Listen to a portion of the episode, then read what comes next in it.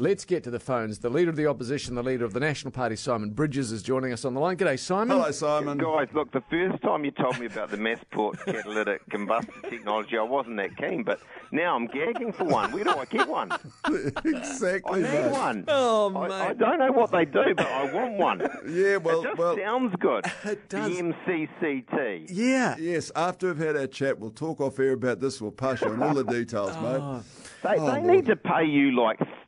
triple for that advert. We read it 3 times trying to get it right. The value added there was phenomenal. Thank you. We appreciate it. Glad you recognise that. Now, Simon, before we get on to the very serious issues that we want to discuss with you, minimum wage increases, bipartisan approach to coronavirus, et cetera, that's coming up. But we have to ask you this. Have you ever bought your darling wife lingerie? Have you ever gone to a store and bought it?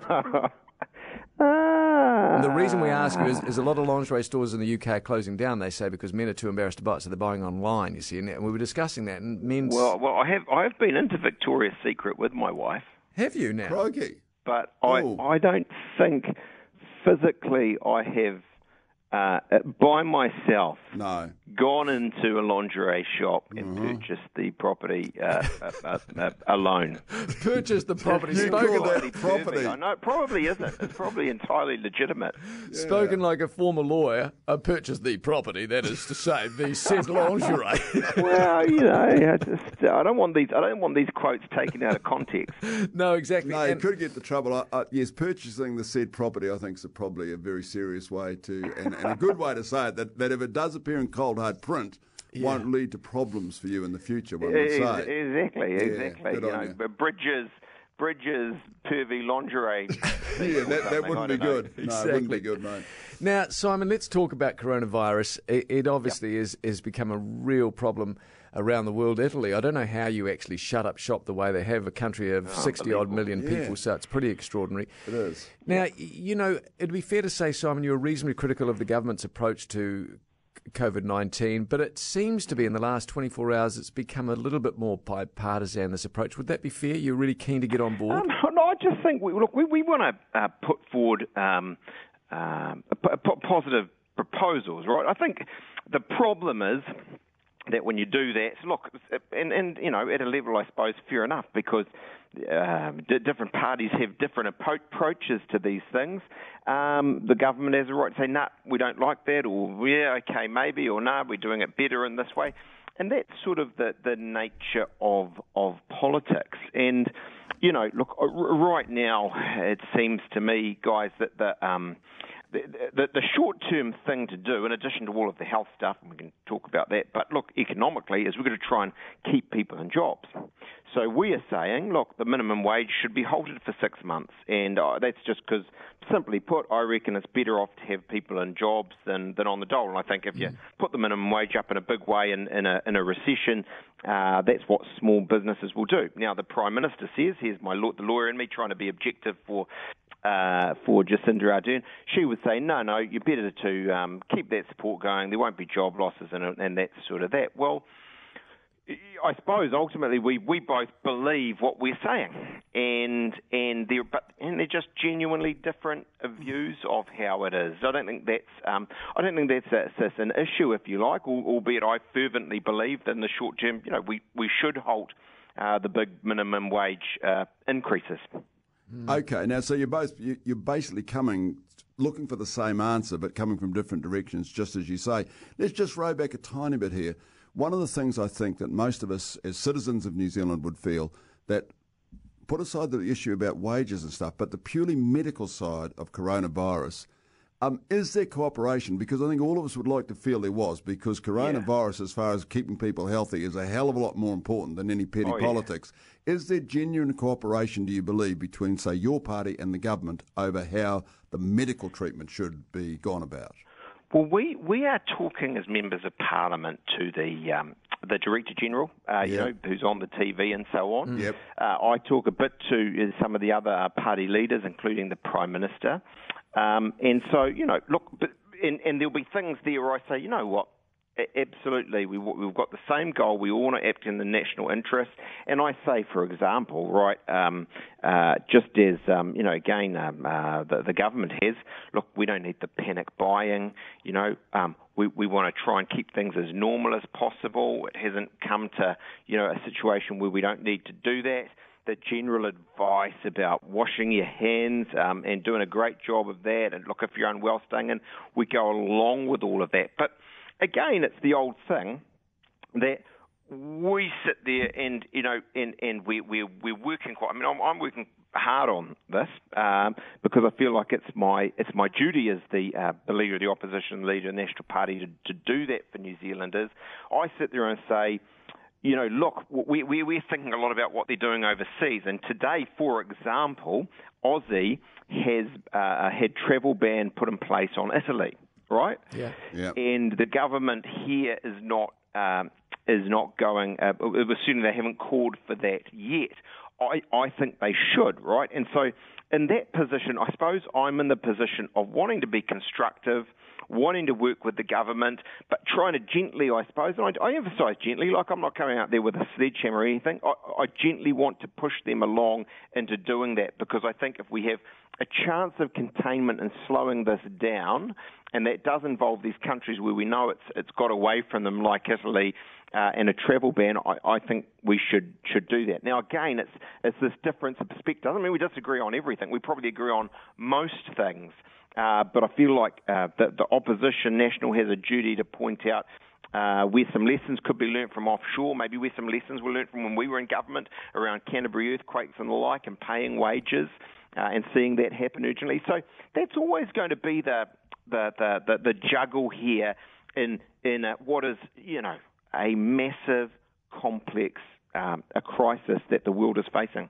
Simon, listening to you, one thinks that perhaps you're not thinking the current government is going far enough with some of these restrictions. Would you, let's hypothetically say you're in government right now, would you do as Israel has done, which is anybody that comes into Israel, you automatically have to go into 2-week quarantine? Would you consider something like that?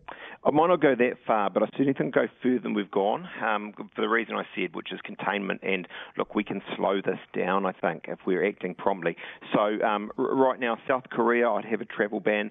Italy, I'd have a travel ban. I would have much more screening of other countries. Anecdotally, I don't know if you're getting the calls on it. I'd be interested to know, actually. But anecdotally, we get people all the time, actually, people I work with are saying, you know, we just came in from X country and, you know, there were these issues, but there's just no sort of screening or the like. So I think more on that. Yes, we are getting a few of those, I'll be honest. We are getting a few of those texts that say that when they arrived here, there was no stress. And none of that means, you know, like I say, I'm with the government. I don't think we need to be in panic here. I'm not suggesting that, but I think more. And then on the economic stuff, which is very, very sort of a serious set of problems that the world's got, I just think there's some short-term, quite big stimulus that should be done and around, you know, as I say, what we did at Canterbury Earthquakes, GFC, that worked real well, keeping people in jobs. You've heard me on the minimum wage. I think these things would put a confidence into the business community, which I really mean the small businesses, right? Yeah.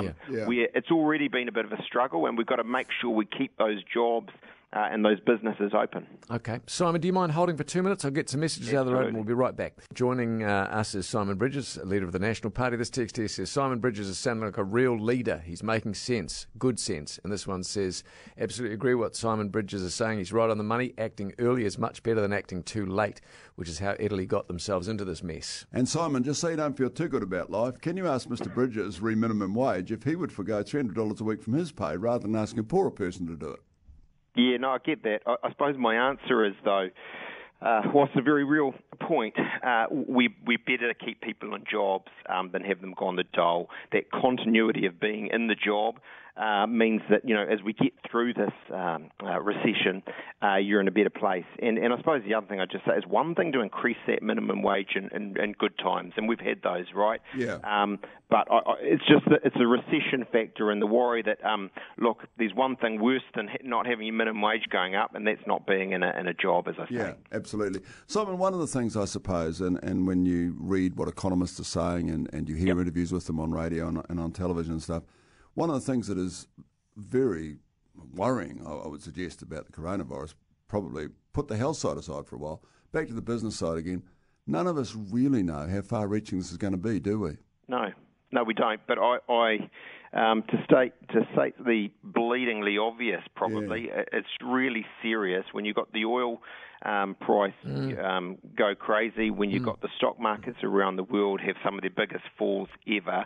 And I suppose what we can say is, and what this means is we have negative growth, right? So things sort of go backwards for a time. Yeah. I think we're definitely in a recession, right? I think we'll know that, I mean, weirdly enough, a couple of days before the election for sure, when the growth figures come out. I think we're definitely in a recession. That much I think is sort of obvious.